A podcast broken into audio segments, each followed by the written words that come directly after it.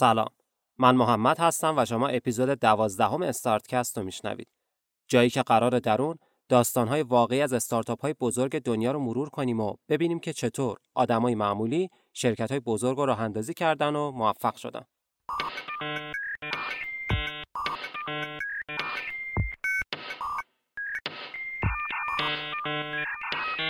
در این اپیزود از استارتکست قرار بخش دوم از داستان پرفراز و نشیب و البته شنیدنی رشد و موفقیت شرکت پیپل رو بشنویم.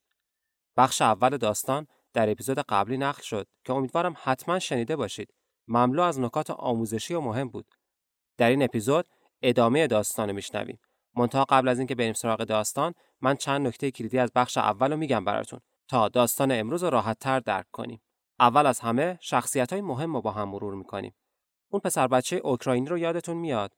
به جای تکالیف مدرسه روی کاغذ کدنویسی میکرد و بعد از انفجار نیروگاه اتمی چرنوبیل با آمریکا مهاجرت کرد. مکس لوچین بعدها برنامه‌نویس شد و با پیتر آشنا شد. پیتر یک سرمایه‌گذار جوان در سیلیکون ولی بود و با هم استارتاپ پیپل رو تأسیس کردند. پیتر یک مدیر تاثیرگذار بود و با سخنرانی‌های محصور کننده اعضای شرکت رو ترغیب میکرد تا برای رسیدن به هدفشون با تمام توان و انرژی بجنگند. و البته که حرفاش هم تاثیرگذار بود. در اون اپیزود با یک شخصیت مهم دیگه هم آشنا شدیم. مردی به نام اریک جکسون که در ابتدا کارمند یک شرکت بزرگ بود و بعد از یک تصمیم سخت از کارش استعفا داد و به تیم اولیه استارتاپ کوچیک پیپل پیوست. روزهای اول براش کمی سخت بود، اما بعدها با محیط و فرهنگ استارتاپی ارتباط برقرار کرد و شد یکی از اعضای تیم بازاریابی پیپل. لوک نوسک و پیتر هافمن هم دو شخصیت جانبی بودند که در پیپل فعالیت می‌کردند و در داستان امروز ما هم حضور دارند. اما شخصیت مهم داستان مردی بود که در انتهای اپیزود قبلی از حضورش مطلع شدیم. ایلان ماسک، یک کارآفرین جوان و پر انرژی که یک سرویس اینترنتی به اسم ایکس دات کام راه اندازی کرده و این سرویس داشت به یکی از بزرگترین و قوی‌ترین رقبای پیپل تبدیل می‌شد. دقیقاً در همین نقطه اپیزود قبل به پایان رسید و در این اپیزود قرار ادامه داستان رو بشنویم. ببینیم سرنوشت این سرویس‌های اینترنتی به کجا ختم میشه و شخصیت‌های داستان ما از جمله ایلان، اریک و مکس چطور از پس مشکلات و چالش‌هایی که پیش پاشون قرار گرفته عبور می‌کنن. اما قبل از اینکه داستان رو مرور کنیم، با اسپانسر این اپیزود از استارتکست آشنا میشیم که مطمئنم خدماتش برای خیلی از شما مفید و کاربردیه. جمع و جور یک فروشگاه اینترنتیه که محصولات خاصی ارائه می‌کنه. میدونم بعضی از شما که دارید به استارتکست گوش میدید خودتون دغدغه دارید که یک کسب و کار خونگی راه اندازی کنید یا حتی قبلا این تصمیم رو گرفتید و امروز دارید محصولات هنری دستساز یا چیزای مشابه مثل زیورالات و تولید و عرضه میکنید. اگه اینطوریه و خالق یک محصول هستین، پس حتما میدونید که یک بسته‌بندی خاص بخشی از داستان محصول شماست و میتونه به فروش محصولتون کمک چشمگیری کنه.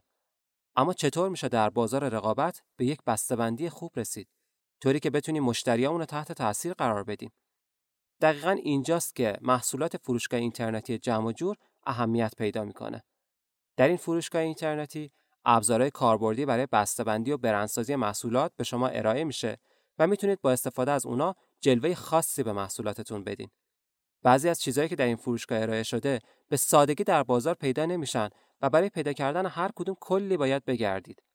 اما جمع و جور با دقت خاصی اونا رو یه جا جمع‌آوری کرده و در اختیار شما قرار داده تا در زمان و البته هزینه‌ها صرفه‌جویی کنید. محصولات این فروشگاه با قیمت خیلی مناسب ارائه میشن تا کسب و کارهای کوچیک و نوپا که در ابتدای راه هستن بتونن بدون نیاز به هزینه زیاد و خرید عمده از اونا در هر تعدادی که نیاز دارن بخرن و استفاده کنن.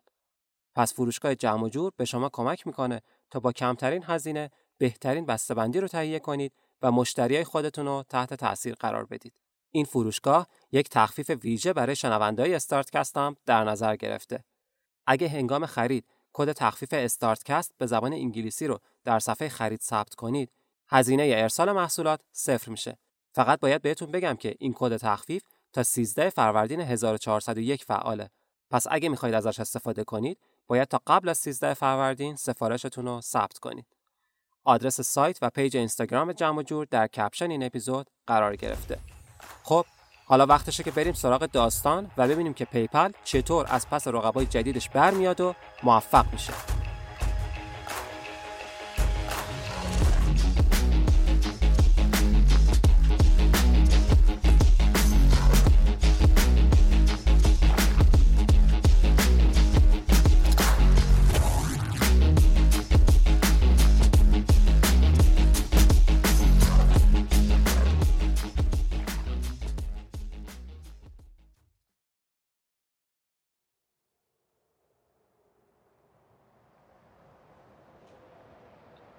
در سال دو هزار هستیم و اینجا جاده سند هیل در پالو آلتو کالیفرنیا است.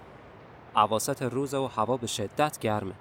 نسیم آرومی در جریانه و هر از گاهی ابری از خاک و از زمین بلند میکنه و به سمت دیگه میبره. در کنار جاده یه بیلبورد بزرگ و رنگارنگ قرار گرفته و روی اون نام یاهو میدرخشه. ظاهراً یاهو در روزای اوج خودشه و تبلیغات رنگارنگش همه جا و در هر شکلی دیده میشه. جاده خلوت و هر از گاهی یه اتومبیل رو میبینیم که از کنارمون عبور میکنه. در همین حال و زمانی که حرارت بالای هوا باعث میشه از فواصل دوردست فقط یک تصویر مبهم و لرزان ببینیم، یک نقطه سیاه در جاده پیدا میشه که با یک شتاب باور نکردنی حرکت میکنه. هرچی نزدیک و نزدیکتر میشه بهتر میبینیمش. یک اتومبیل سوپر اسپورت مشکی که مثل جت جاده رو طی میکنه و از دید اتومبیلای دیگه فقط یک سایه سیاه به نظر میاد. داره به ما نزدیک و نزدیکتر میشه. در همین حال مشخصه که تعادل اتومبیل از دست راننده خارج شده و ماشین به هر سمتی از جاده کشیده میشه. سرنشینای ماشینای عبوری با وحشت به این صحنه نگاه میکنن و همه منتظر یک اتفاق وحشتناکن. در همین حال اتومبیل مشکی به سمت بیرون جاده منحرف میشه و به یک تپه خاکی برخورد میکنه. اما متوقف نمیشه. سوپر اسپورت مشکی و درخشان به سمت آسمون پرواز میکنه و دور خودش میچرخه. حالا میتونیم با وضوح بیشتری اتومبیل و البته سرنشینای داخلش رو ببینیم. دو مرد جوان که با چشمای وحشت زده و گرد شده به روبرو نگاه میکنن و مشخصاً دارن فریاد میزنن. اتومبیل محکم به زمین برخورد میکنه و ابری از خاک بلند میشه. بعد از چند ثانیه دراش باز میشه و دو مرد جوان که حالا شوکه و وحشت زده هستن با موها و چهره پریشون پیاده میشن و به هم نگاه میکنن. اونا کسی نیستن جز ایلان ماسک و پیتر تیل. اما این دو نفر که با هم رقیب بودن، چطور شده که با هم هم‌مسیر شدن و این اتفاق براشون افتاد؟ جواب این سوالا رو در ادامه و در بطن داستان اصلی میشه.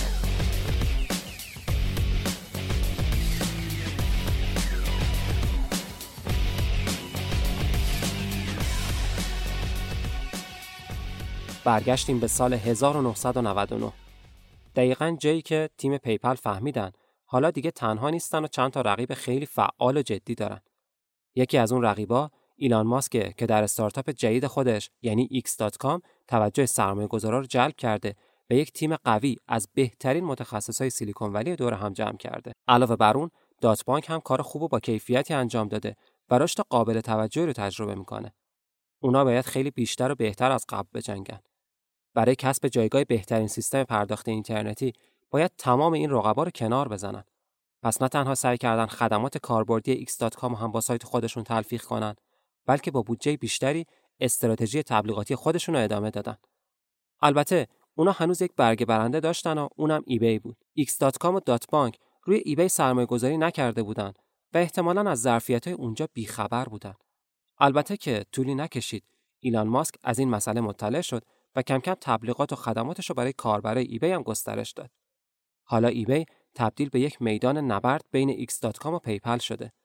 تیم پیپال هر کاری میکنه تا اون بازار رو برای خودش حفظ کنه. با اینکه تعداد قابل توجهی از فروشنده از پیپال استفاده میکردن، اما هنوز خیلی‌ها برای استفاده از این سرویس مالی مردد بودن و بعضی از کاربرای دیگه هم میلی برای استفاده از این سرویس نداشتن. چطور باید اونا رو ترغیب میکردن؟ چه راه‌های دیگه‌ای رو میتونستن امتحان کنن؟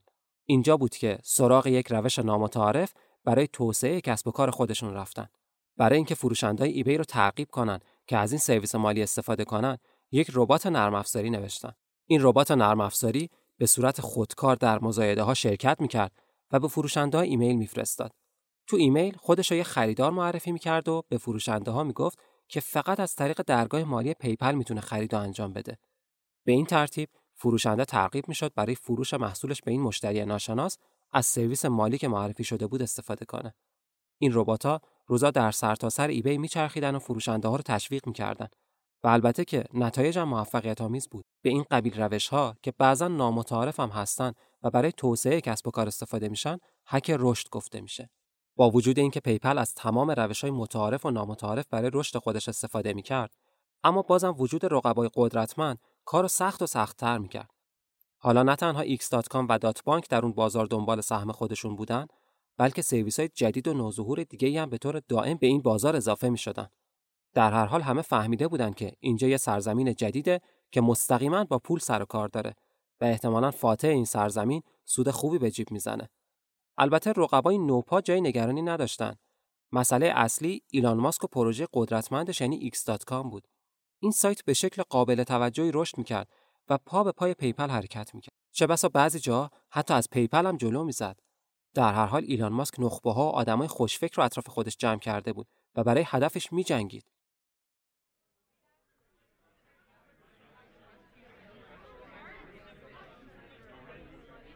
در یک کافه خلوت و کوچیک در خیابان دانشگاه هستیم. جایی در نزدیکی شرکت ایکس دات کام و کانفینیتی یا همون پیپال. دور یکی از میزا دو مرد آشنا نشستن. دیدار عجیبیه. دو رقیب که سخت با هم می‌جنگن. ایلان ماسک و پیتر تیل.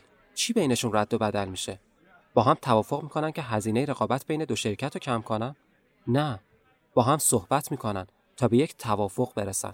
نه یک توافق همکاری، بلکه یک توافق مهمتر، یعنی ادغام. با رشد شدید تعداد سرویس‌های پرداخت مشابه، هر دو شرکت فهمیدن که این رقابت هزینه زیادی بهشون تحمیل میکنه و حتی ممکنه به ضرر هر دوی اونا تموم بشه. اینجای داستان بود که ایلان به شکل مستقیم سراغ پیپال اومد و با یک پیشنهاد جدی مذاکره رو با پیتر تیل شروع کرد. ایلان به همین مسئله رقابت اشاره کرد و گفت ما داریم وقت و انرژی زیادی از دست میدیم و شاید هیچ کدوممون برنده این رقابت نباشیم. الان بهترین وقته که هر دو با هم ادغام بشیم و هدفمون یکی کنیم. اینطوری مطمئنا قدرتمندترین مهره این حوزه میشیم و خیلی‌ها دیگه فکر رقابت با ما رو از سرشون بیرون میکنن. اگه تعلل کنیم غول‌های این صنعت از جمله ایبی ما رو نابود میکنن، به طوری که دیگه هیچ اثری از محصول هیچ کدوممون نمونه. حرفای ایلان منطقی بود و پیتر بدون هیچ تعللی این پیشنهاد رو پذیرفت. به این ترتیب در اوایل سال دو هزار پیپال بخشی از شرکت ایکس دات کام شد و ایلان ماسک که بیشترین سهام در اختیار داشت شد رئیس هیئت مدیره. مردی به نام بیل هریس به عنوان مدیرعامل انتخاب شد و پیتر فقط سراغ مباحث مالی شرکت رفت و به نوعی از جایگاه مدیریت به طور کامل کنار رفت.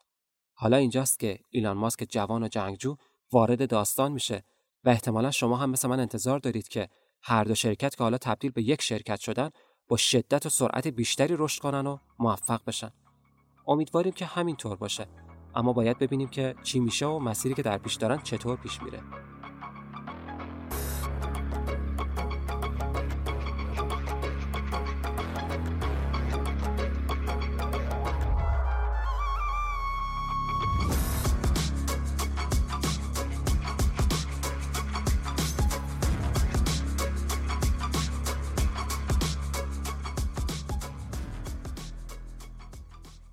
در یک سالن بزرگ هستیم و ردیف‌های از صندلی چیده شد و تمام پرسنل هر دو شرکت یعنی پیپال و ایکس دات کام در کنار هم نشستن.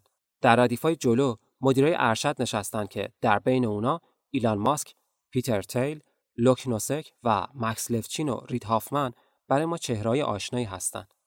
ایلان از روی صندلی بلند میشه و در نقطه‌ای میسته به نحوی که به تمام جمعیت حاضر تسلط داشته باشه. در بین چهره کارمندا بعضیا نگران و مضطرب به نظر میرسن، از جمله اریک که از شنیدن خبر تلفیق دو شرکت حسابی شوکه شده. با نگرانی به چهره ایلان نگاه میکنه. ایلان ماسک میلیونر اینترنتی که همین چند وقت پیش برای اولین بار مکلارن گرون قیمتشو دیده بود، حالا مقابلش ایستاده و قرار مدیرعامل باشه و پیتر هم دیگه در رأس شرکت نخواهد بود. علاوه بر اریک، بعضی از اعضای هر دو شرکت با هم نگاههایی رو رد و بدل میکردن که خیلی دوستانه به نظر نمیرسید. ما راه سختی رو طی کردیم تا به این نقطه رسیدیم.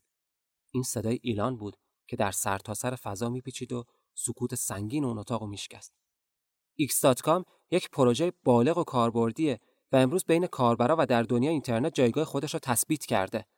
اما این بلوغ و جایگاه به سادگی به دست نیامده.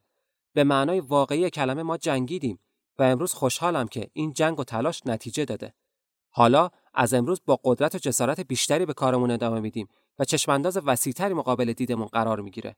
سرویس‌های جدید و ارزشمندی به ما اضافه شدن و تلاش میکنیم از تمام ظرفیت اونا در راستای رسیدن به اهدافمون استفاده کنیم. به زودی ایکس دات کام به عنوان شناخته شده ترین دامنه اینترنتی در جهان مطرح میشه و سرویس‌های جدیدش از جمله ایکس پیپال و ایکس فایننس در اون خواهند درخشید. من به توان و قدرت شما ایمان دارم و میدونم که با هم میتونیم این مسیر رو طی کنیم. ایکس پیپال. اعضای شرکت پیپال از جمله اریک با شنیدن این اسم یکم جا خوردن. اونا تو یک فرهنگ سازمانی قوی رشد کرده بودن و وابستگی زیادی به اون برند و اسم داشتن. اوایل داستان دیدیم که پیتر چطور با سخنرانی‌های محکم و قوی اونا رو تشویق می‌کرد تا تبدیل به سیستم عامل دنیای پرداخت‌ها بشن و تمام این باورها حول محور پیپال می‌چرخید. از طرف دیگه ایلان ماسک هم چنین روحیه‌ای داشت، یک شخصیت کاریزماتیک و جنگنده واقعی که میتونست الهام بخش تعداد قابل توجهی از افراد باشه و اونا رو اطراف خودش حفظ کنه. هر دو شرکت یعنی پیپال و ایکس دات کام از یک فرهنگ عمیق برخوردار بودن و این مسئله ادغام دو شرکت رو سخت می‌کرد. در نهایت اونا باید روی یک محصول کار می‌کردن و قاعدتاً ایکس دات کام به دلیل اینکه از قدرت عملیاتی و کارایی بیشتری برخوردار بود، میشد محصول غالب و اصلی. اما پذیرش این ماجرا برای یک گروه از افراد کار سختی بود. این گروه میتونن با این مسئله کنار بیان؟ باید ببینیم داستان چطور پیش میره.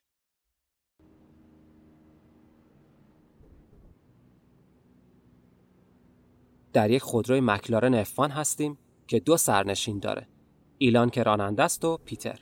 هر دو لباس رسمی پوشیدن و اینطور که مشخصه مقصدشون جای مهمیه. ایلان به جاده روبرو خیره شد و از شتاب و سرعت مکلارن حسابی لذت میبره. پیتر در حالی که منظره اطراف رو نگاه میکنه میگه اگه بتونیم این راند از سرمایه رو دریافت کنیم عالی میشه. خیلی به این پول نیاز داریم. ایلان با حرکت سر حرفش رو تایید میکنه. پیتر برمیگرده و به داخل ماشین نگاه میکنه. این یه ماشین کمیابه و تو دنیا بی‌نظیره. طراحی خاصی داره و قدرت موتوریش هم عالیه. پیتر با کنجکاوی رو به ایلان میکنه و میپرسه این ماشین چه ویژگی خاصی داره؟ یعنی چه کار خاصی میتونه انجام بده؟ ایلان چشم از جاده برمی‌داره و به پیتر نگاه میکنه. چشماش برق میزنه و با یه لبخند شیطنت‌آمیز میگه الان با هم میبینیم که این ماشین چه کاری ازش ساخته است و یه دفعه پاش روی پدال گاز فشار میده. سرعت ماشین با یه شتاب ناگهانی زیاد میشه. نفس تو سینه پیتر حبس شده و با چشمایی که از شدت هیجان و ترس گرد شدن به بیرون نگاه میکنه. به قدری سرعت بالا رفته که از منظره اطراف فقط چند تا رنگ مبهم دیده میشه. سرعت و شتاب ناگهانی دوام زیادی نداشت و در همون دقایق اول صدای برخورد اشیای مختلف به بدنه ماشین شنیده شد. مکلارن اف وان از جاده خارج شد و بعد از عبور از روی یک تپه خاکی به پرواز درآمد. اتومبیلایی که در حال عبور از جاده بودن تصویری که می‌دیدن رو باور نمی‌کردن. به سرعت دوباره با زمین برخورد کرد. بخش‌های مختلف ماشین از بین رفته بود و در کمال تعجب هر دو سرنشین بدون اینکه آسیب جدی دیده باشن با موهای پریشون و لباس‌های خاکی از اتومبیلی که حالا داغون شده بیرون اومدن. ایلان در حالی که لباسش رو مرتب میکرد با تعجب گفت میدونی پیتر، من این چیزا رو زیاد خونده بودم. همین که پولدارا ماشینای خفن میخرن و با همون ماشین خفنه تصادف میکنن و نابود میشن، ولی هیچ وقت فکرشو نمیکردم که چنین اتفاقی برای خودم بیفته. لعنتی، به خاطر همین تصوراتم بود که هیچ وقت بیمش نکردم. پیتر که هنوز توی شوک بود کمی به ایلان نگاه کرد. بعد از چند دقیقه به خودش مسلط شد و سعی کردن مدارک و فایل‌ها رو از ماشین خارج کنن و هر طور که شده خودشونو به جلسه‌ای که با سرمایه‌گذار داشتن برسونن. در هر حال هیچی مهمتر از چنین جلسه‌ای نیست، حتی اگه چند دقیقه قبلش با مرگ دست و پنجه نرم کرده باشه.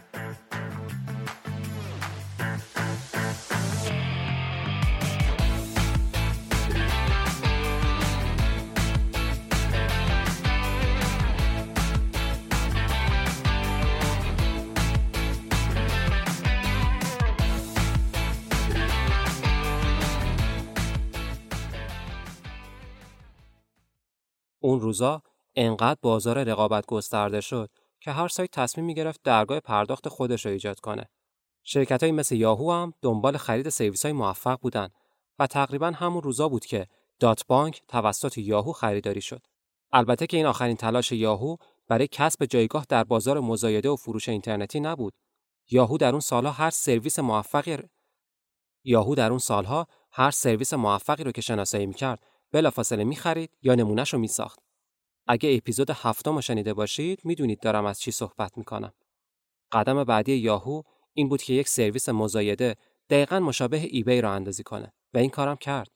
سرویس مزایده یا حراجی یاهو یه ویژگی خاص هم داشت. اونا به کاربرا اجازه میدادن که اعتبار ایبی خودشون رو به یاهو منتقل کنن. اما روند کار به چه شکل بود؟ در ایبی هر کاربر فروشنده یه پروفایل تخصصی داشت که در اون پروفایل اطلاعات دقیقی از سابقش نمایش داده میشد. مثلا نوشته بود که چند تا فروش موفق داشته و چقدر از مشتریاش راضی هستن.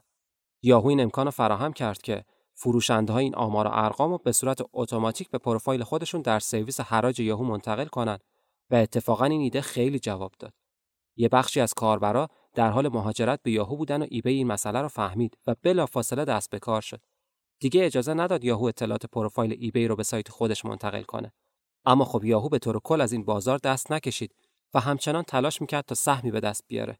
در هر حال ایبی زیاد تحت تاثیر رقیب جدیدش یعنی یاهو نبود و سرگرم یه مسئله جدیدتر شد، یعنی پیپال. ایبی میدونست که این قبیل سرویس‌ها در بستر اون دارن رشد میکنن و بدون اینکه سودی از این مسئله ببره داره عامل رشد بقیه میشه. بدون اینکه با اونها مذاکره کنه تصمیم گرفت سراغ یک استارتاپ نوپا اما مشابه بره و اونو برای خودش خریداری کنه. بیل پوینت همون استارتاپ نوپا بود که توسط ایبی خریداری شد و بنا شد مدتی بعد از خریداری به عنوان درگاه اصلی و رسمی ایبی ازش استفاده بشه. احتمالاً میدونین که چه فاجعه‌ای داره رخ میده دیگه، درسته؟ اگه ایبی درگاه پرداخت خودش رو معرفی کنه، احتمالاً سرویس‌های سالس مثل پیپال در اون جایگاهی نخواهند داشت. اما اینجا هنوز یه نقطه امید وجود داشت. شرکت بیل پوینت به شدت نوپا و تازه‌کار بود و تجربه آنچنانی نداشت و از طرفی محصولش به بلوغ کافی نرسیده بود. نمیدونیم چرا ایبی سراغ اون شرکت نوپا رفت.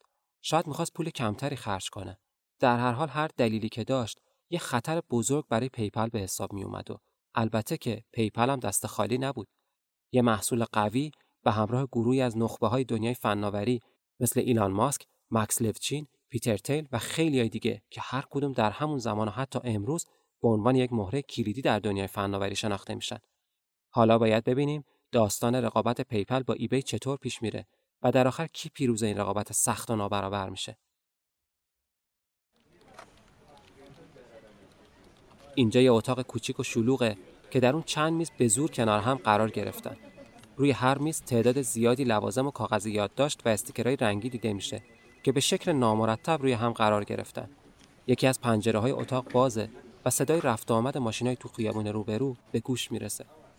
یه وایت بورد گوشه‌ای از اتاق قرار داره و روش جملات کوتاه و بلند و در هم زیادی نوشته شده. پشت یکی از میزا اریک جکسون رو می‌بینیم. همون کارمند مرتبی که از کارش در یک شرکت بزرگ گذشت تا وارد یک استارتاپ نوپا بشه و یک کار پرهیجان تجربه کنه. اریک پشت میزش نشسته و در حالی که دستی به موهای پریشونش میکشه، صفحه‌های سایت ایبی رو مرور میکنه. در همین حال تلفنش زنگ میخوره و بلافاصله جواب میده. اریک، زود بیا پیش من. حتی یه ثانیه هم معطل نکن. و تلفن قطع میشه.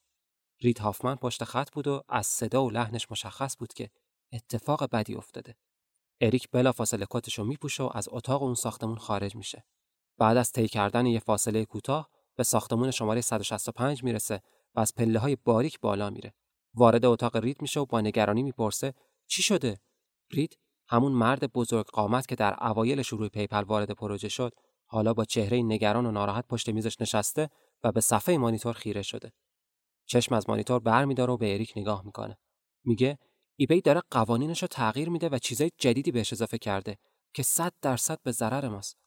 اریک به رید نگاه کرد و با دقت حرفاشو دنبال کرد. رید ادامه داد: بنرها، اونا دارن بنرها رو قانونمند میکنن و گفتن ابعاد بنرها باید خیلی کوچیک بشه. ایبی دست رو حساس‌ترین نقطه کسب و کار پیپال گذاشت. حتما داستان بنرهای تبلیغاتی رو یادتونه. یکی از مهمترین مهره‌های رشد پیپال در ایبی همون بنرها بودن. فروشنده‌های ایبی تو صفحه توضیحات مزایده‌شون یه بنر از پیپال قرار میدادن و به بقیه کاربرا اطلاع میدادن که برای خرید محصول باید از این سرویس مالی استفاده کنن. اگه قرار باشه این بنرها کوچیک بشن یا از بین برن، ضربه شدیدی به پیپال وارد میشه و احتمالاً سرعت رشد اونها به شدت کم میشه. اریک با صدای آهسته پرسید: اونایی که الان بنر رو دارن چی میشه؟ رید در حالی که بی هدف به اطراف نگاه میکرد سری تکون داد و گفت: نمیدونم، احتمالاً همشون رو حذف میکنه یا مجبورشون میکنه بنرها رو تغییر بدن. این فاجعه است. رید حق داشت. این فاجعه است و البته یه نشونه هم هست. ناقوس جنگ به صدا در اومده و ایبی که تا دیروز بستر رشد پیپال رو فراهم کرده بود، امروز تبدیل به بزرگترین دشمن و رقیب اونا شده. این اولین و موثرترین قدم ایبی برای حذف ردپای پیپال از صفحه مزایده هاست و البته که آخرین قدم هم نیست. یه راه طولانی شروع شده و معلوم نیست که چطور قرار پیش بره. پیپال هنوز به درآمد آنچنانی نرسیده و تا امروز هزینه‌های زیادی داشته. از طرفی پروژه ادغام اونا با ایکس دات کام هم با موفقیت پیش نرفته از نظر زیرساخت نرم افزاری اون دو تا پلتفرم با هم کاملا متفاوت بودن. پیپال رو بستر یونیکس اجرا می‌شد و ایکس دات کام روی مایکروسافت ویندوز. ایلان هم اصرار داشت که زیرساخت هر دو پلتفرم باید ویندوز باشه و اینطوری بهتر کار پیش میره. از طرفی تیمای توسعه دهنده هم با هم ارتباط کاملی برقرار نکردن و یک شکاف فرهنگی شدید بین اون دو مجموعه دیده میشد. این ادغام قرار بود به اونا کمک کنه تا با شتاب قدرت بیشتری مقابل رقبا حاضر بشن. اما تا اینجای داستان عوارضش در کنار مزایاش مشهود و قابل لمس بود. حالا اونا همزمان باید چالش‌های درونی و بیرونی رو حل و مدیریت کنن و البته که کار سختیه. داستان ایبی تازه شروع شده و از این به بعد احتمالاً باهاش چالش‌های زیادی خواهند داشت. از اون روز به بعد رسانه‌ها هم هیزم با آتش این درگیری می‌ریختن و با انتشار گزارش‌ها و تحلیل‌های ضد و نقیض فضا رو برای پیپال سخت‌تر می‌کردن. اونا خیلی راحت پیش‌بینی می‌کردن که این شرکت احتمالاً از بین بره و ایبی با سرویس بیل پوینت قهرمان این رقابت باشه. این فشارهای رسانه‌ای کارو بدتر می‌کرد، اما رشد پیپال متوقف نمی‌کرد. سرویس اونا از محبوبیت خوبی برخوردار بود و همچنان کاربرا ازش استقبال می‌کردن. همون روزا بود که کم کم نشونه‌های بحران در بورس نزدک دیده شد و حباب دات کام هر روز به ترکیدن خودش نزدیک‌تر می‌شد. از زمانی که اینترنت به شکل عمومی عرضه شد تا سال دو هزار به مرور پول زیادی وارد استارتاپ‌ها و شرکت‌های آنلاین شد. از سرمایه‌گذارای بزرگ گرفته تا مردم عادی و شرکت‌های متنوع، همه حریصانه روی شرکت‌های فناوری سرمایه‌گذاری می‌کردند به این امید که پولشون در مدت زمان کوتاهی چند برابر بشه و سودهای کلان دریافت کنند. در همون سال دو هزار چند اتفاق مهم افتاد که همگی باعث شدن شرکت‌های اینترنتی به رکود سنگین و عمیقی فرو برن. اول اینکه در سال هزار و نهصد و نود و نه یک شایعه بین مردم پیچیده بود که میگفت احتمالاً زمانی که وارد سال جدید بشن، یعنی هزار و نهصد و نود و نه بشه دو هزار، سیستم‌های کامپیوتری از کار میافتن و حتی ممکنه برق کل دنیا قطع بشه. دلیلش هم این بود که تصور می‌کردن اون نود و نه تبدیل به دو صفر میشه و احتمالاً نرم افزارا هنگ می‌کنن. یه عده از مردم به این دلیل و قبل از ورود به سال جدید سرمایه‌شون از شرکت‌های فناوری بیرون کشیدن. دلیل بعدی این بود که فدرال رزرو آمریکا نرخ بهره را افزایش داد و به این ترتیب جریان نقدینگی رو به کاهش بود که این مسئله برای بازارهای مالی اتفاق بدی به حساب میاد. از طرف دیگه ناکارآمدی بعضی از استارتاپ‌های پر سر و صدا هم مشهود شده بود و همه این مسائل دست به دست هم داد تا در سال دو هزار بازار سرمایه فناوری وارد یک رکود سخت و سنگین بشه. این مسئله چه آسیبایی داشت؟ مثلا برای شرکتی مثل ایکس دات کام که به طور کلی درآمد آنچنانی نداشت و فقط با سرمایه‌ای که از دیگران دریافت می‌کرد میچرخید، یه ریسک بزرگ به حساب میومد چون سرمایه‌گذار جدید وارد اون پروژه نمی‌شد. این مسئله میتونه چنین شرکت‌هایی رو تا مرز نابودی ببره. حالا برمیگردیم به داستان، جایی که نشونه‌هایی از نزولی شدن بازارهای مالی حوزه فناوری داره پیدا میشه. پیتر از این مسئله خبردار شده و میدونه که به زودی سرمایه‌گذارا این بازار رو ترک میکنن. به همین دلیل سعی میکنه در کوتاه‌ترین زمان ممکن سرمایه مورد نیاز شرکت رو جذب کنه و موفق هم میشه. این هوش و ذکاوت و شناخت رفتار بازارهای مالی ناجی اونا شد و بهشون کمک کرد تا از بحران حباب دات کام جون سالم به در ببرن. اما متاسفانه مشکلات پیپال به همینجا ختم نمیشد و با همین سادگی هم حل نمیشد. ایبی همچنان بیل پوینت رو حمایت میکرد تا بیشتر رشد کنه و جایگاه پیپال رو تصاحب کنه. این رقابت نفسگیر برای پیپال سخت و جانکاه بود. از طرف دیگه همزمان تلاش می‌کردن تا سهم خودشون در ایبی حفظ کنن. تا اینجای داستان چیز حدود بیست تا سی درصد از کل مزایده‌های ایبی با پیپال پرداخت می‌شد و این رقم قابل توجهی بود. هیاهوی رسانه‌ای بیل پوینت در رشدش تأثیر زیادی نداشت و همه اینو فهمیدن. ایبی هم سعی می‌کرد از روش‌های متفاوتی رشد پیپال که حالا با نام ایکس دات کام شناخته میشد و متوقف کنه. همونطور که دیدیم تغییر ابعاد بنرها اولین قدم بود. بعد از بنرها نوبت به ایجاد یک جایگاه ویژه برای لینک و بنر سرویس بیل پوینت در تمام صفحات ایبی رسید. اینطوری لینک این سرویس اختصاصی در تمام صفحات اون سایت قرار می گرفت و این یک موقعیت استثنایی برای اون سرویس نوپا به وجود می آورد. بعد از این کارم نوبت به ارائه تخفیف ویژه به فروشنده‌های رسید که از سرویس بیل پوینت استفاده می‌کردند. این تخفیف‌ها مربوط به لیست ویژه مزایده‌ها بود که در سایت ایبی قرار داشت. این لیست جایگاه ویژه به حساب می‌اومد و حضور در اون به فروش محصول کمک چشمگیری می‌کرد. و البته که حضور در اون لیست مستلزم پرداخت پول در ازای هر روز بود. تقریباً اگه بخوام یه مثال ایرانی براتون بگم، میشه اپلیکیشن دیوار که شما میتونید در اون آگهی ثبت کنید. اگه تصمیم داشته باشید که محصولتون بیشتر دیده بشه و زودتر فروخته بشه، از سرویس نردبون دیوار استفاده میکنید که آگهی شما رو به صدر لیست آگهی‌ها میبره. اون فهرست ویژه ایبی هم همین شکلی بود و همین مسئله برای فروشنده‌ها خیلی جذاب و خواستنی بود. ایبی به فروشنده‌هایی که از بیل پوینت استفاده میکردن این امکان رو میداد که یک روز به صورت رایگان در این لیستا قرار بگیرن و احتمالاً میتونیم حدس بزنیم که بعدش چه اتفاقی افتاد. این تصمیم به شدت مؤثر بود و در عرض یک مدت کوتاه باعث شد تا تعداد فروشنده‌هایی که از بیل پوینت استفاده میکنن به شکل برق‌آسا افزایش پیدا کنه، به طوری که بلافاصله بعد از اون حدود ده درصد از کل مزایده ها در اختیار بیل پوینت قرار گرفت. این ضربه یه شوک اساسی به تیم پیپال وارد کرد و اونا کاملا تحت تاثیرش قرار گرفتن. در پاسخ به این حرکت چه کاری باید انجام میدادن؟ اونا در حال حاضر هم از نظر درآمدی به شدت زیر فشار بودن و بودجه آنچنانی برای انجام کمپین‌های سنگین تبلیغاتی نداشتن. تنها کاری که تونستن انجام بدن این بود که با مشتریای فعلی خودشون از طریق ایمیل تماس بگیرن و خدمات و سرویساشون رو مجدداً یادآوری کنن تا جایگاه فعلیشون حفظ بشه. چند روز که از آفر سنگین ایبی گذشت، اتفاق عجیبی افتاد. همون کاربرایی که برای مزایده از سرویس بیل پوینت استفاده کردن، دوباره به سمت پیپال برگشتن و سهم بیل پوینت از کل مزایده‌ها از ده درصد به شش درصد رسید. ظاهرا خیلی از کاربرا فقط تصمیم داشتن از اون آفر استفاده کنن و تمایلی به استفاده طولانی مدت از اون سرویس جدید و نوپا نداشتن. در هر حال پیپال الان یک سرویس بالغ و کاربردی بود که خدماتش رو با بانک اینترنتی ایکس دات کام تا حدی تلفیق کرده و کاربردهای زیادی داره. و البته که مشکلات داخلیش هم کم نیستن.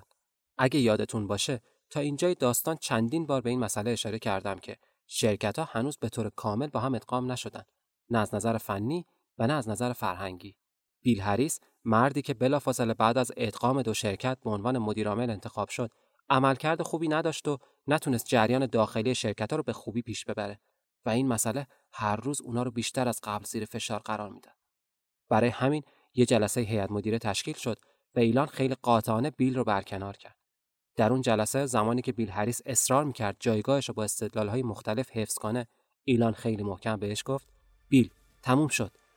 و در همون جلسه ایلان اعلام کرد که از این به بعد خودش سکان مدیریت شرکت رو به عهده میگیره.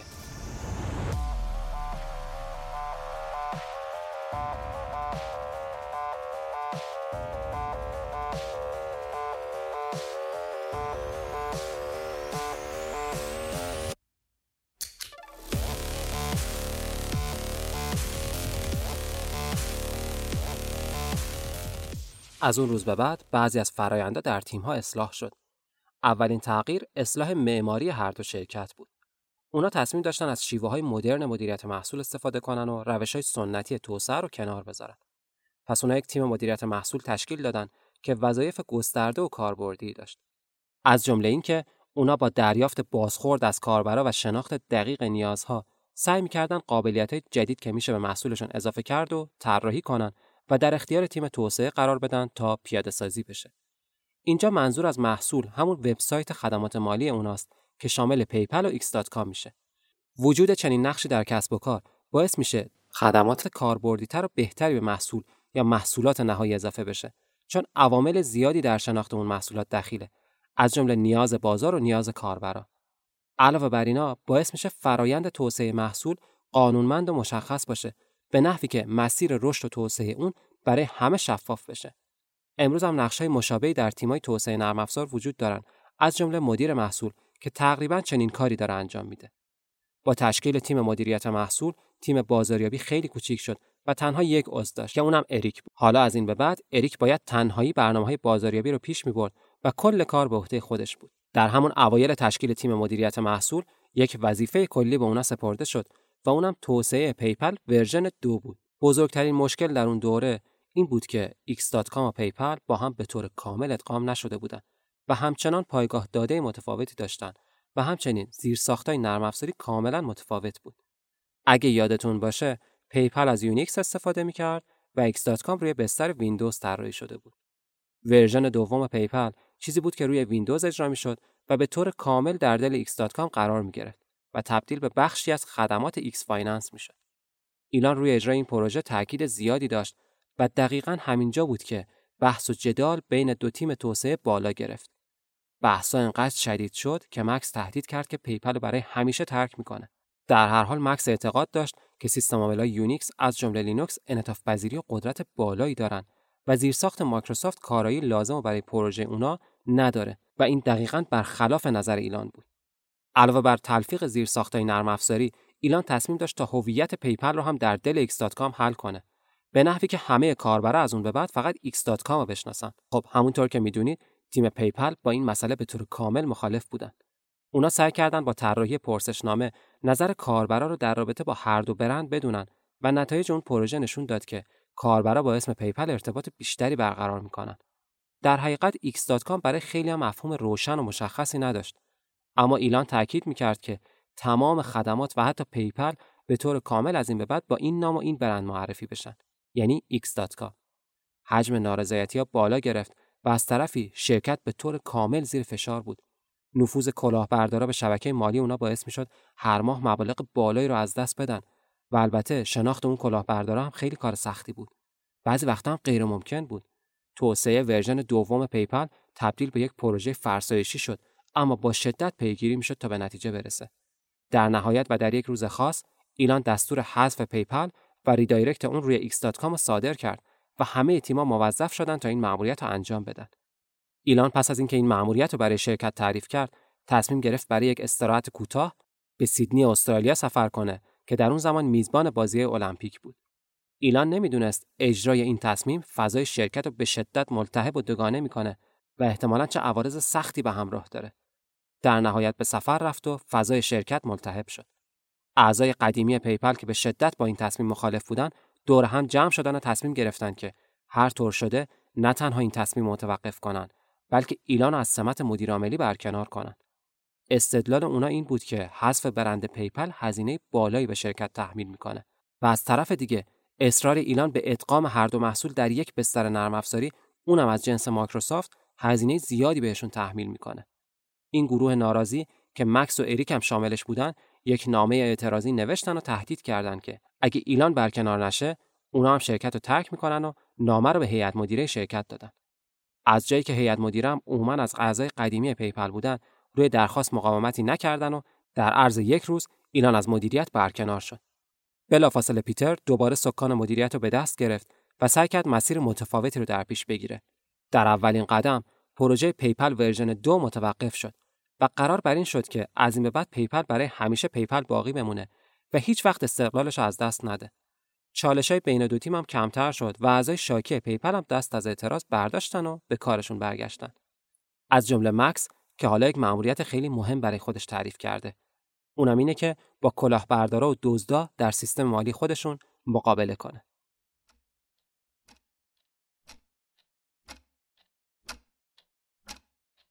در نیمه‌های شب هستیم و اینجا یک اتاق اداری عجیب و خاصه.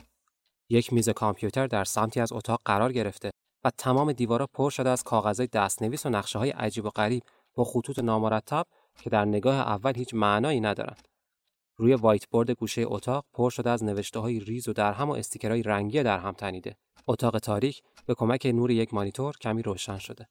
پایین مانیتور یک تصویر قدیمی خانوادگی کوچک قرار داره که در اون یک زن و مرد در حالی که به پهنای صورت می‌خندن، در یک پیاده‌روی پر از برف ایستادن و یک پسر بچه کوچیک با یک کلاه قرمز رنگ منگوله‌ای دست هر دوی اون‌ها رو گرفته. در اتاق باز میشه و مکس در حالی که یه ماگ بزرگ دستش گرفته، قدم به داخل اتاق میذاره. مکسا که یادتون نرفته، همون پسر بچه اوکراینی. چراغ رو روشن میکنه و حالا شلوغی و نقشه‌های مبهم روی دیوار با وضوح بیشتری دیده میشن. به آرومی پشت کامپیوتر میشینه و وارد این باکس ایمیلش میشه. از بین انبوه ایمیل‌های جدید، یکی توجهش رو به خودش جلب میکنه. در عنوان ایمیل نوشته شده بازی هنوز تموم نشده و از طرف شخصی به اسم ایگور ارسال شده. هیچ مشخصات دیگه ای نیست. ایمیل رو باز میکنه و متنش رو میخونه. خیلی کوتاه و خلاصه است. نوشته تو نمیتونی دسترسی من از پیپال قطع کنی و حالا تو سیستم مالی شما هستم. فهمیدم که داری بعضی از دسترسی‌های منو میگیری، اما مطمئن باش کارهایی که انجام میدی هیچ کدوم موثر نیست و بخشی از پول پیپال مال منه. چه لحن عجیبی. مکس ایمیل رو پاک میکنه و از پشت کامپیوتر بلند میشه. در سرتاسر اتاق قدم میزنه و نقشه‌های دیوار رو با دقت مرور میکنه. به تخت وایت بورد میرسه و کمی نوشته‌ها رو اصلاح میکنه. حالا بخشی از متن‌ها رو میشه خوند. در گوشه‌ای از تخته اسم ایگور درشت و پررنگ نوشته شده و زیرش فهرستی از تسک ها قرار گرفته. کنار هر تسک یه تیک درد شده که احتمالاً نشون میده اون تسک تموم شده. به جز آخرین تسک که نوشته اجرای ایگور. مکس ماژیکو بر میداره و یه تیک کوچولو کنار اون تسک میذاره. دوباره میره سراغ کامپیوترش. یه صفحه ادیتور برنامه‌نویسی رو باز میکنه و مشغول نوشتن میشه. به اسم ایگور که روی تخته نوشته شده نگاه میکنه و آروم با خودش زمزمه میکنه. بازی برای من تموم شده، ولی برای تو نه. به نظر میرسه که ایگور نمیدونه با کی در افتاده. احتمالاً متوجه داستان شدید. در اون سالا پیپال به عنوان یک سرویس مالی به شدت زیر فشار هکرایی بود که تلاش میکردن هر طور شده بخشی از پولی که در اون در گردش هست رو به جیب بزنن. یکی از اون هکرها که ایگور نام داشت مبالغ سنگینی از پیپال دزدیده بود و قصد نداشت از این کار دست بکشه. مکس با تمرکز روی فعالیت ایگور و بقیه هکرهای خرابکار سعی کرد رفتار اونا رو تحلیل کنه و با شناخت الگوی رفتاری اونا جلوی فعالیتشون رو بگیره. در نهایت یک الگوریتم نوشت و اسمش رو گذاشت ایگور. الگوریتم ایگور با تحلیل رفتارهای مخرب و غیرعادی کاربرا، هکرها و خرابکارا رو شناسایی و مسدود می‌کرد و البته که با ایگور واقعی هم مقابله می‌کرد. بعد از اینکه الگوریتم اجرا شد، حجم بالایی از سرقت‌های پیپال متوقف شد و این یک دستاورد بزرگ به حساب می‌آمد. اینطوری میلیون‌ها دلار پولی که هر ماه از این طریق از دست می‌رفت، حفظ می‌شد. شیوه عملکرد این الگوریتم به حدی خوب بود که بعدها سازمان‌های امنیتی مثل اف بی آی هم از تیم پیپال برای انجام کارهای مشابه دعوت به همکاری کردن. همونطور که می‌دونیم، چالش‌های امنیتی فقط یکی از مسائلی بود که پیپال باهاش دست و پنجه نرم می‌کرد. مسئله درآمدزایی و رقبای قدرتمندش از جمله ایبی همچنان پابرجا بودن. طبق برنامه‌ریزی، قرار بود پیپال از طریق پول راکد کاربرا که در حسابشون نگهداری می‌شد، سود به دست بیاره. مدل درآمدی این بود، اما هیچ وقت محقق نشد چون کاربرا بلافاصله پولشون رو از حساب پیپال خارج می‌کردن. حالا که شرکت به خاطر مسائل درآمدی زیر فشار بود، مجبور شدن روی بعضی از تراکنش‌ها درصدی رو اضافه کنن و این مسئله هم جنجال زیادی به همراه داشت. صدای اعتراض کاربرا بلند شد و بعضی از اونها میگفتن پیپال یک کلاهبرداره.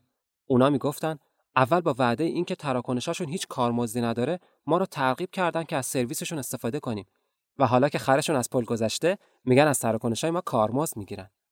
این رفتارهای هیجانی نشون میده وعده‌هایی که هر سرویس یا پلتفرم به کاربرانش میده، اگه حساب شده نباشه، تا چه حد جدی گرفته میشه و بعدها چقدر میتونه به ضررش تموم بشه. در هر حال پیپال اون سالها چاره دیگه‌ای نداشت. اغراق نیست اگه بگیم که در اون روزها پیپال مجال نفس کشیدن هم نداشت. ایبی هم هر روز با یک ترفند جدید اونا رو زیر فشار میذاشت و این چیز تازه‌ای نبود. یکی از اقدامات جنجالی ایبی در اون روزا این بود که اسم سرویس بیل پوینت رو به eBay Payments تغییر دادن. چه ضربه محکمی! احتمالاً میدونید که این نامگذاری یک تأثیر ناخودآگاه روی کاربر داره. مطمئناً هر که قراره از سایت ایبی خرید کنه به سرویس eBay Payments بیشتر اعتماد داره که یک سرویس واسطه دیگه مثل پیپال که هیچ ارتباطی به ایبی نداره. از طرف eBay Payments تخفیف سنگینی روی کارمزد تراکنش‌ها را میداد که این ویژگی هم به شدت رقابتی بود. هنوز پیپال با این مسئله کنار نیامده بود که ایبی یک برگ برنده دیگه رو کرد. یک ویژگی قاتل که میتونست پیپال رو تا پای نابودی پیش ببره. یک روز صبح زمانی که اریک مثل همیشه وارد ایبی شد، یک ویژگی جدید رو دید. دکمه‌ای در سایت قرار گرفته بود با عنوان بایت نو که معنای لفظیش میشه همین الان بخر و مخففش هم میشه بین یا بی آی ان. این ویژگی به کاربرا کمک میکرد برای بعضی از محصولاتشون یک قیمت ثابت در نظر بگیرن و فرآیند فروش هم مزایده‌ای نباشه. هر کس میتونست برای اجناس خودش قیمت ثابت در نظر بگیره و کاربرا با همون قیمت خریداری کنن. این ویژگی کلیدی خیلی مهم و کاربردی بود و شیوه فعالیت ایبی رو متحول میکرد و احتمالاً هم مورد استقبال کاربرا بود. تا اینجا که همه چیز عالیه و صدمه‌ای به پیپال نمیزنه. در هر حال یک فیچر یا ویژگیه که در راستای توسعه فعالیت ایبی طراحی شده. اما نکتهش اینجا بود، زمانی که کاربرا یک محصول در این قالب میفروختن، فقط میتونستن از درگاه خدمات مالی بیل پوینت یا همون ایبی پیمنتس استفاده کنن. به این ترتیب پیپال دیگه هیچ سهمی در فروش سیستم بین یا همین الان بخر ایبی نداشت. اگر روند به همین شکل ادامه پیدا میکرد و ایبی با معرفی فیچرهای جدید میتونست پیپال رو محدود کنه، احتمالاً به مرور اونا از تمام خدمات اصلی و فرعی حذف و نابود میشدن. حالا دوباره وقتش رسیده که رید با پیگیری حقوقی اونا را از این تصمیم منحرف کنه و این کارم کرد. در نهایت بعد از کلی کش و قوس تونستن ایبی رو مجاب کنن که این فرایند برخلاف قوانین رقابته و مسئله حل و فصل شد. اما این تمام ماجرا نبود. درسته که پیپال زیر فشار سنگین حجم‌های رقبا بود و بخش قابل توجهی از نیرو و انرژیش صرف اونا میشد، اما توسعه‌اش متوقف نشد. در همون روزا پیپال با معرفی یک ویژگی مهم به کلیدی ترین هدف خودش کمی نزدیکتر شد. اونا فعالیتشون رو بین‌المللی کردن و خدمات پیپال در دسترس سی کشور دیگه قرار گرفت. این یک اتفاق مهم بود و تأثیر قابل توجهی در رشد شرکت داشت. دقیقاً روزایی که شرکت‌های آیتی آمریکایی زیر فشار ترکیدن حباب دات کام دونه دونه در حال فروپاشی بودن، شرکت‌های نوآور و خلاق مثل پیپال نه تنها رقبا رو کنار می‌زدن، بلکه رشد هم می‌کردن. جنگنده‌های قدرتمندی که در این شرکت‌های پیشرو حضور داشتن، از جمله پیتر، رید و ایلان، نمی‌ذاشتن به این سادگی شکست بخورن. ایبی تمام تلاشش رو کرد تا رد پای پیپال از پلتفرم خودش پاک کنه، اما دیگه نمی‌شد پیپال رو نادیده گرفت. اونا پنج میلیون کاربر داشتن و در سرویسشون در طول روز حدوداً شش میلیون دلار پول جابجا می‌شد که این رقم قابل توجهیه. از طرفی پنجاه درصد از کل معامله‌هایی که در ایبی به طور روزانه انجام می‌شد در بستر پیپال بودن. این در حالیه که سهم بیل پوینت از تمام معاملات ایبی فقط بیست درصد بود. با بررسی این اعداد و ارقام می‌بینیم که جنگ پیپال و ایبی به این سادگی تموم نمیشه. در یازده سپتامبر دو هزار و یک هستیم و اینجا یکی از اتاق‌های طبقات مرتفع یک هتل تفریحیه. هنوز اوایل صبحه و یک نسیم ملایم از پنجره‌های باز اتاق به داخل می‌وزه. یک دورنمای زیبا از شهر و ساختمان‌های تجاری مرتفع از پنجره اتاق دیده میشه. اریکو که یادتون نرفته، همون مردی که کارمندی رو ترک کرد و به فضای استارتاپی پیپال اومد. حالا در طول اتاق قدم میزنه و روبروی پنجره میسته. درسته که به تعطیلات اومده، اما ذهنش درگیر مسائل مختلفیه که در پیپال با اونا درگیرن، از جمله رقابت سنگین با ایبی. این روزا اریک به تنهایی پروژه بازاریابی شرکت رو پیش میبره و فشار زیادی رو تحمل میکنه. غرق در افکار و نگرانی هاست که صدای یک انفجار مهیب از دور به گوش میرسه. به خودش میاد و با دقت به روبرو نگاه میکنه. یکی از ساختمان‌های بلند تجاری که در مقابلش قرار داره منفجر شده و زبانه‌های آتش و دود از پنجره‌هاش بیرون میاد. صحنه‌ای که می‌بینه رو نمی‌تونه باور کنه. با دقت بیشتری نگاه می‌کنه و در همون لحظه ساختمان کناری هم منفجر میشه. چطور چنین چیزی ممکنه؟ اصلا چه اتفاقی افتاده؟ اریک مات و مبهوت ایستاده و چند دقیقه فقط به اتفاقی که داره میفته نگاه می‌کنه. هر دو ساختمان غرق در آتش و دود شدن و صدای آژیر ممتد خودروهای آتش‌نشانی و پلیس از دوردست به گوش میرسه. اونجا بود که برجای دوقلو در مرکز تجارت جهانی آمریکا در آتش و دود غرق شدن. اون روز اریک تا عصر تحت تاثیر این فاجعه بود. فردای اون روز که کمی تونست به خودش مسلط بشه، خبرها رو دنبال کرد و خب همه رسانه‌ها از این اتفاق صحبت می‌کردن. تعداد زیادی کشته شدن و اون برج‌ها به طور کامل از بین رفتن. حضور خانواده‌های قربانی‌ها و صحبت‌ها و گریه‌هاشون به شدت ناراحت کننده بود. اریک پیش خودش فکر می‌کرد که در این اتفاق ناگوار چه نقشی می‌تونن ایفا کنن؟ چطور می‌تونن به بهبود اوضاع بحرانی کمک کنن؟ فهمید که بعضی از گروه‌های مردمی دارن کمک‌های مالی برای خانواده‌های بازمانده‌ها جمع‌آوری می‌کنن. این دقیقاً کاری بود که پیپال میتونست به عنوان یک سرویس مالی تسهیل کنه. پس روی این طرح کار کرد و با تیم مدیریتی در میون گذاشت. اونا موافقت کردند و بعد از کسب مجوز و یک توافق مشترک با یک خیریه، پیپال یک لینک ویژه پرداخت کمک‌های مالی ایجاد کرد و برای تمام کاربرای خودشون ارسال کرد. استقبال کاربرا باورنکردنی بود و بلافاصله مبلغ قابل توجهی در اون لینک واریز شد. ایبی هم که دوست داشت از این قافله عقب نمونه، بلافاصله وارد داستان شد و یک طرح جدید حمایتی برای کمک به بازمانده‌های این حادثه معرفی کرد. طرح ایبی این بود که روی مبلغ نهایی بعضی از حراجی‌ها یا درصد مشخصی اضافه می‌شد و اون درصد اضافه در اختیار خانواده بازمانده‌های اون حادثه قرار می‌گرفت. طبق معمول، حراجی‌هایی که از طریق اونها کمک مالی جمع‌آوری می‌شد، فقط از طریق سرویس بیل پوینت ارائه می‌شدن و پیپال در این بخش هیچ حضوری نداشت. اینجا بود که صدای کاربرای ناراضی بلند شد. اونا ایبی رو متهم کردن و معتقد بودن داره از آب گلالود ماهی میگیره و میخواد به هر ترتیبی که شده بیل پوینت رو به کاربرا غالب کنه. ایبی این طرح رو با سرصدای زیادی معرفی کرد و وعده داد از این طریق چیز حدود صد میلیون دلار کمک جمع‌آوری می‌کنه. و این در حالی بود که در نهایت فقط مبلغ ده میلیون دلار از این روش جمع‌آوری شد. یعنی فقط ده درصد از اون چیزی که وعده داده بود. که این مسئله نشون میده کاربرا علیرغم اینکه تمایل داشتن از بازمانده‌های حادثه حمایت کنن، تن به روش‌های تبلیغاتی ایبی نمیدادن. فرای این رقابت‌های گاه و بیگاه میدونیم که پیپال از درآمد خیلی کم رنج می‌برد. اونا برای افزایش درآمد روش‌های متفاوتی رو امتحان کردن و تولید کارت‌های اعتباری پیپال یکی از اون روش‌ها بود که در همون روزا اجرا شد. شیوه دریافت کارت هم به این شکل بود که فروشنده‌ها باید در یک مدت مشخص فقط از خدمات پیپال استفاده می‌کردن تا بتونن این کارت رو دریافت کنن و از مزایاش بهره مند بشن. از طرف دیگه اونا متوجه شدن که دیر یا زود ممکنه ایبی رو برای همیشه از دست بدن. در هر حال مالک اون پلتفرم بارها تلاش کرده بود که اونا رو از صفحات خودش حذف و محدود کنه و ادامه این روند خیلی خطرناک بود. بر همین مبنا تیم پیپال تصمیم گرفتن تا با سایر فروشگاه‌های اینترنتی و سایت‌های تجاری دیگه وارد مذاکره بشن و خدمات خودشون رو در سایر سرویس‌ها هم ارائه کنن و این اتفاق هم افتاد. به مرور سهم پیپال در سایر سایت‌ها بیشتر و بیشتر شد و روند رو به رشد ادامه پیدا کرد. البته که همچنان عوارض جدی ترکیدن حباب دات کام در جریان و شرکت‌های فناوری به شدت زیر فشارند. سرمایه‌گذارا از این بازار خارج شدن و سهام شرکت‌ها با روند قابل توجهی ریخته و این روند هم همچنان پابرجاست. در همین روزا بود که اعضای پیپال تصمیم گرفتن سهامشون رو عمومی کنن و این اتفاق بزرگی بود و البته که ریسک زیادی به همراه داشت. دقیقاً در بازه زمانی بعد از حادثه یازده سپتامبر بود و به طور کلی بازارهای مالی وضعیت خیلی بدی داشتن. اما اونا تصمیمشون رو گرفته بودن و می‌خواستن هر طور که شده این کار رو انجام بدن. زمانی که این تصمیم در رسانه‌ها چرخید، یه اتفاق عجیب و غیرمنتظره افتاد. یه شرکت کوچیک و گمنام به اسم سرتکو یک شکایت علیه پیپال تنظیم کرد و مدعی شد که ایده و طرحش توسط پیپال بدون مجوز قانونی مورد استفاده قرار گرفته. بلافاصله بعد از طرح این شکایت، یه اتفاق خیلی بدتر افتاد. فعالیت پیپال در یکی از ایالت‌های آمریکا ممنوع شد و اون ایالت مدعی شد که پیپال برای ادامه فعالیت در اونجا باید تمام مجوزهای قانونیش رو ارائه بده. حالا پیپال زیر سنگین‌ترین فشارهاست.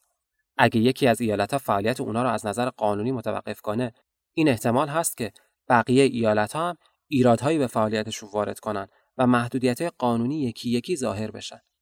تیم حقوقی پیپال با قدرت هرچه تمام‌تر روی این مسائل تمرکز کرد و هسته اصلی پیپال همچنان روی عمومی شدن سهام تمرکز کردند و در نهایت هم این اتفاق افتاد. سهام پیپال عمومی شد و با قیمت اولیه هر سهم سیزده دلار عرضه شد. در همون روزهای اول به بیست دلار هم رسید.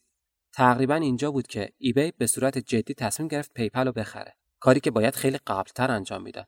اما در نهایت این اتفاق نیفتاد و به توافق نرسیدند. چند وقت بعد ایبی یک نمایشگاه بزرگ تدارک دید به اسم ایبی لایو. در این نمایشگاه فروشنده‌ها و کاربرای ایبی میتونستن به صورت مستقیم با مدیران و مهندسای ایبی ارتباط بگیرن و غرفه‌ای رو اجاره کنن.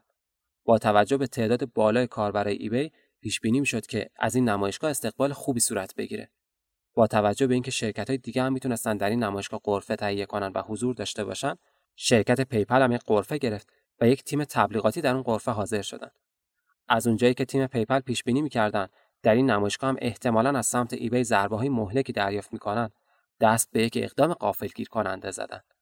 اونا تعداد قابل توجهی تیشرت با لوگوی پیپال چاپ کردند و روز اول نمایشگاه در اختیار مراجعه کننده‌ها قرار دادند و از اونا خواستند تا در روزهای آینده در حالی که اون تیشرت‌ها رو پوشیدن دوباره به نمایشگاه برگردند تا بهشون خدمات ویژه‌ای با تخفیف قابل توجه ارائه بشه. به این ترتیب از روز دوم به بعد تعداد قابل توجهی از بازدیدکننده‌های نمایشگاه ایبی تیشرت‌های پیپال رو به تن داشتن و این اتفاق ایبی رو شوکه کرد.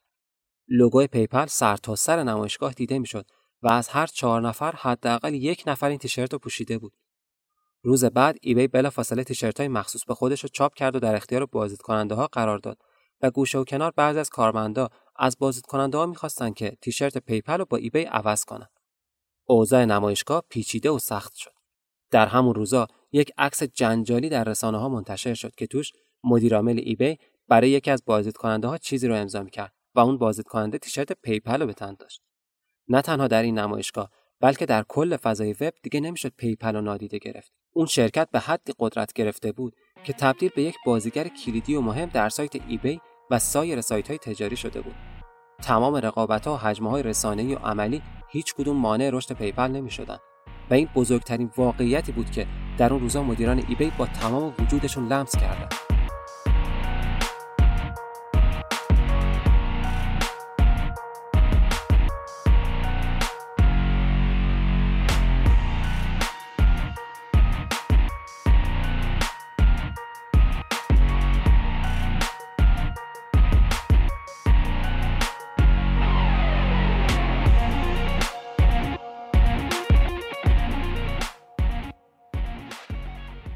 در یک صبح بهاری هستیم و اریک داره وارد شرکت میشه. بعد از یک جنجال بزرگ در نمایشگاه و پروژه بازاریابی موفق دوباره به شرکت برگشته. با خودش فکر میکنه که چالش بعدی چی میتونه باشه. در تمام این مدت روزا سخت و سخت‌تر شدن. هر چی گذشت مشکلات بیشتری سراغشون اومد و هر روز مجبور بودن بیشتر و فشرده‌تر کار کنن. به محض ورود به اتاق با چهره متعجب و مبهوت یکی از اعضای شرکت مواجه شد. اریک با تعجب بهش نگاه کرد و اولین جمله‌ای که شنید این بود: اریک، ایبی پیپال رو خرید در ازای یک و نیم میلیارد دلار. چیزی که شنید و باور نمی‌کرد. میدونست که ایبی یک بار برای این کار تلاش کرده، اما فکرشو نمی‌کرد که مدیرای شرکت این قرارداد رو قبول کنن. اما حالا و امروز این اتفاق افتاده. بالاخره این بازی سخت تموم شد و حالا ایبی مجبور شده تن به این معامله بده و در ازای یک مبلغ نجومی، یعنی یک و نیم میلیارد دلار، پیپال رو بخره. در همون روز پیتر به شرکت اومد و برای رفع نگرانی اعضای شرکت به صورت خیلی کوتاه صحبت کرد که حالا حرفاشو میشنویم. همونطور که همه شما میدونید، امروز بعد از مدت‌ها این اتفاق افتاد و حالا ما بخشی از ایبی هستیم و جنگی که مدت‌ها درگیرش بودیم امروز تموم شد. از طرفی سرویس بیل پوینت هم برای همیشه خاموش شد. وقتی این جمله رو گفت، صدای خنده‌هایی از اطراف به گوش رسید.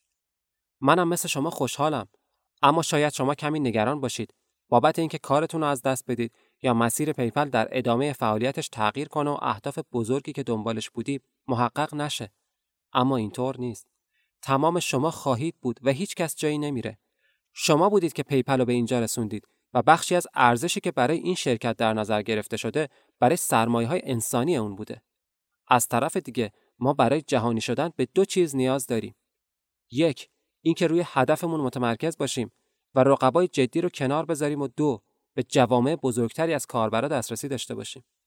طی یک سال گذشته عمده تلاش ما در جهت خنثی کردن رفتار بزرگترین رقیبمون، یعنی ایبی بود که از این به بعد دیگه چنین مشکلی نخواهیم داشت. و دوم، ایبی جامعه بزرگی از کاربرا در اختیار داره که از این به بعد به طور آزادانه به اونها دسترسی خواهیم داشت. پس نگران نباشید و به کارتون ادامه بدید و مطمئن باشید که همچنان در مسیر رشد و موفقیت هستید. بعد از پیتر، مگ ویتمن مدیر ایبی چند دقیقه صحبت کرد و تلاش اعضای پیپال رو تحسین کرد و به بیان برخی از اهداف ایبی پرداخت. این سخنرانی به کارمندا دلگرمی داد، اما تمام حرفا در اون گفته نشد. شاید به این خاطر که چند نفر از اعضای شرکت ایبی هم به همراه پیتر در اون جلسه حاضر شدند و نمیشد همه چیز رو خیلی راحت بیان کرد. مگ با انرژی و قوی صحبتش رو شروع کرد و از خدمات و رشد و تلاش بیوقفه اونا در پیپال تعریف و تمجید کرد. بعد در رابطه با بازار گسترده ایبی صحبت کرد و صحبت‌های از این دست در ادامه مطرح شد. چند روز بعد دوباره تمام کارمندای پیپال در یک سالن دور هم جمع شدند و این یک جلسه خودمونی بود. ایلان، مکس، اریک و تمام اعضای پیپال در سالن نشسته بودند و پیتر برای صحبت بین جمع ایستاد. یک کاغذ تا خورده از جیبش بیرون آورد. یک بخش کوچیک از یک روزنامه بود که با دقت و تمیز بریده شده بود. سرشو بالا آورد، به جمعیت نگاه کرد و با یه لبخند کوچیک متن خوند.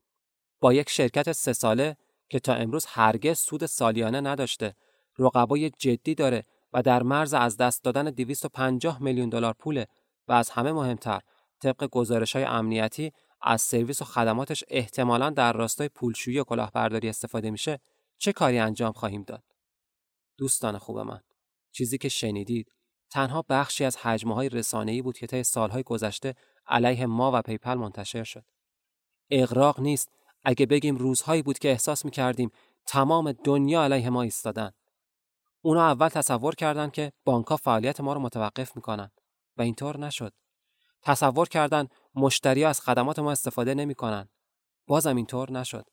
و در نهایت که دیگه هیچ چیزی علیه ما نداشتن، سعی کردن تمام دنیا رو علیه ما متحد کنن. آیا تمام اونا دشمنای ما بودن؟ قطعاً نه. اونا فقط درک و تصوری از فعالیت که ما انجام میدیم نداشتن. اونا نمیدونستن که ما داریم فرایند انتقال پول در جهان متحول میکنیم و رویای بزرگی تو ذهنمون داریم. محصول ما برای اونا بیگانه بود و این واکنش طبیعی انسان هاست به چیزای بیگانه، چیزهایی که نمیشناسنش و درکش نمیکنن. اول اونا پس میزنن. این طبیعی بود. اونا درکی از محصول ما نداشتن و نمیدونستن که ما چی خلق کردیم. چیزی که قبل از این در دنیا هرگز وجود نداشت. ما اینجا تلاش کردیم تا راه حل ایجاد کنیم برای یک زندگی بهتر و تجارت جهانی رو برای همه فراهم کنیم. ما با نادیده گرفته شدن کنار اومدیم. این سرنوشتیه که در انتظار هر کسیه که میخواد یک کار جدید و نوآورانه انجام بده. اول نادیده میگیرنش و ما از این مرحله گذشتیم. حالا تمام کسایی که روزی ما رو نادیده میگرفتن امروز سراغمون اومدن و دارن از ویژگی‌های محصولمون میگن. شرکت ایبی که تا مدت‌ها تلاش کرد رد پای محصول ما رو از پلتفرم خودش پاک کنه، امروز ما رو به عنوان بخش مهمی از پلتفرم خودش پذیرفته و این دستاورد یک نبرد سنگین و مقاومت ماست. اگه روزایی که زیر فشار بودیم و رسانه‌ها و پلتفرم‌ها به شکل همه جانبه به ما حمله می‌کردن، از هدفمون و مسیرمون کوتاه می‌اومدیم، امروز اینجا نبودیم و اثری از چیزی که خلق کردیم نبود. حالا وقتشه که جشن بگیریم. به اهدافمون رسیدیم و البته که این هنوز ابتدای راهه. من میدونم که شما تیم جنگنده پیپال در آینده هم خواهید درخشید و موفقیتاتون به این نقطه ختم نمیشه.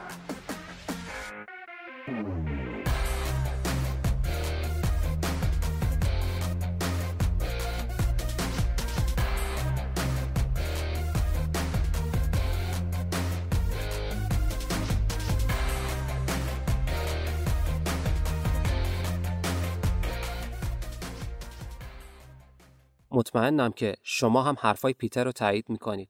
عجب داستان شگفت‌انگیزی بود و چقدر نکته‌های مهم و آموزنده در دل این داستان نهفته بود. اونا با مشکلات زیادی دست و پنجه نرم کردن که ایبی فقط یکیش بود. بعد از ادغام هر دو شرکت با هم درگیر مسائل داخلی شدن و همزمان با رقبای بیرونی هم به معنای واقعی کلمه جنگیدن. به نظرم کنار تمام نکته‌های ریز و درشتی که در این اپیزود یاد گرفتیم، مهمترین درس این بود که در دنیای کسب و کار باید روی هدفی که میدونیم درسته و بهش ایمان داریم پافشاری و مقاومت کنیم. زمانی که دیدیم رقبای بزرگ سعی در نابودی کسب و کارمون دارن، از هیمنه و اباحتشون نترسیم و تمرکز اصلیمون روی راه و هدفی باشه که قرار طی کنیم. بدونیم که رقابت بخشی از مسیره و ما هیچ وقت تو این راه تنها نیستیم. اگر روزی در مسیر قرار گرفتید و هیچ مانعی مقابل شما قرار نگرفت و هیچ رقیبی در کنار شما وجود نداشت، اونجاست که باید شک کنید به مسیرتون. یک بار دیگه از حامی مالی این اپیزود یعنی فروشگاه اینترنتی جمع و جور تشکر می‌کنیم. اگه صاحب کسب و کار هستید یا تصمیم دارید یک کسب و کار خانگی و مستقل راه اندازی کنید، پیشنهاد می‌کنم قبل از هر چیزی فروشگاه و پیج جمع و جور که لینکش در کپشن این اپیزود درج شده رو ببینید. مطمئنم محصولاتش براتون مفید و کاربردیه. یک سفر طولانی رفتیم و با شخصیت‌های خوبی هم همراه شدیم. شخصیتایی که کاملا قابل ستایش بودن. مکس لوچین، پسر اوکراینی که روی کاغذ کدنویسی میکرد و بعدها به آمریکا مهاجرت کرد و تونست استعداد و تواناییش رو تبدیل به یک تخصص کنه و از اون تخصص نهایت استفاده رو ببره. اریک جکسون، مردی که زندگیش رو متحول کرد، از شرایط کارمندی در یک شرکت بزرگ گذشت و به یک استارتاپ نوپا پیوست تا شانسش رو اونجا امتحان کنه و البته که خیلی خوش شانس بود. پیتر تیل، یک سرمایه‌گذار باهوش و یک مدیر موفق که البته کلام با نفوذی هم داشت. تمام شخصیت‌هایی که تو این داستان بودن، چه اونهایی که من ازشون اسم بردم و چه کسایی که در بین داستان بودن و من اینجا اسمی ازشون نبردم، همه نقش کلیدی در داستان داشتن و کارهای مهمی انجام دادن. از هر کدوم میتونیم چیزهای مختلفی یاد بگیریم. غیر از این موارد چه چیزهای دیگه‌ای از این اپیزود یاد گرفتین؟ برام در کامنت‌های کست باکس یا اینستاگرام بنویسید. مشتاقانه نظراتی که برام می‌نویسید رو می‌خونم و پاسخ میدم. ضمناً فراموش نکنید که پیج اینستاگرام استارتکست رو حتما دنبال کنید. اونجا سعی میکنم محتوای تکمیلی مربوط به اپیزودا رو منتشر کنم و البته به زودی برنامه‌های جدیدی که برای این پادکست تدارک دیدم و بهتون اطلاع بدم.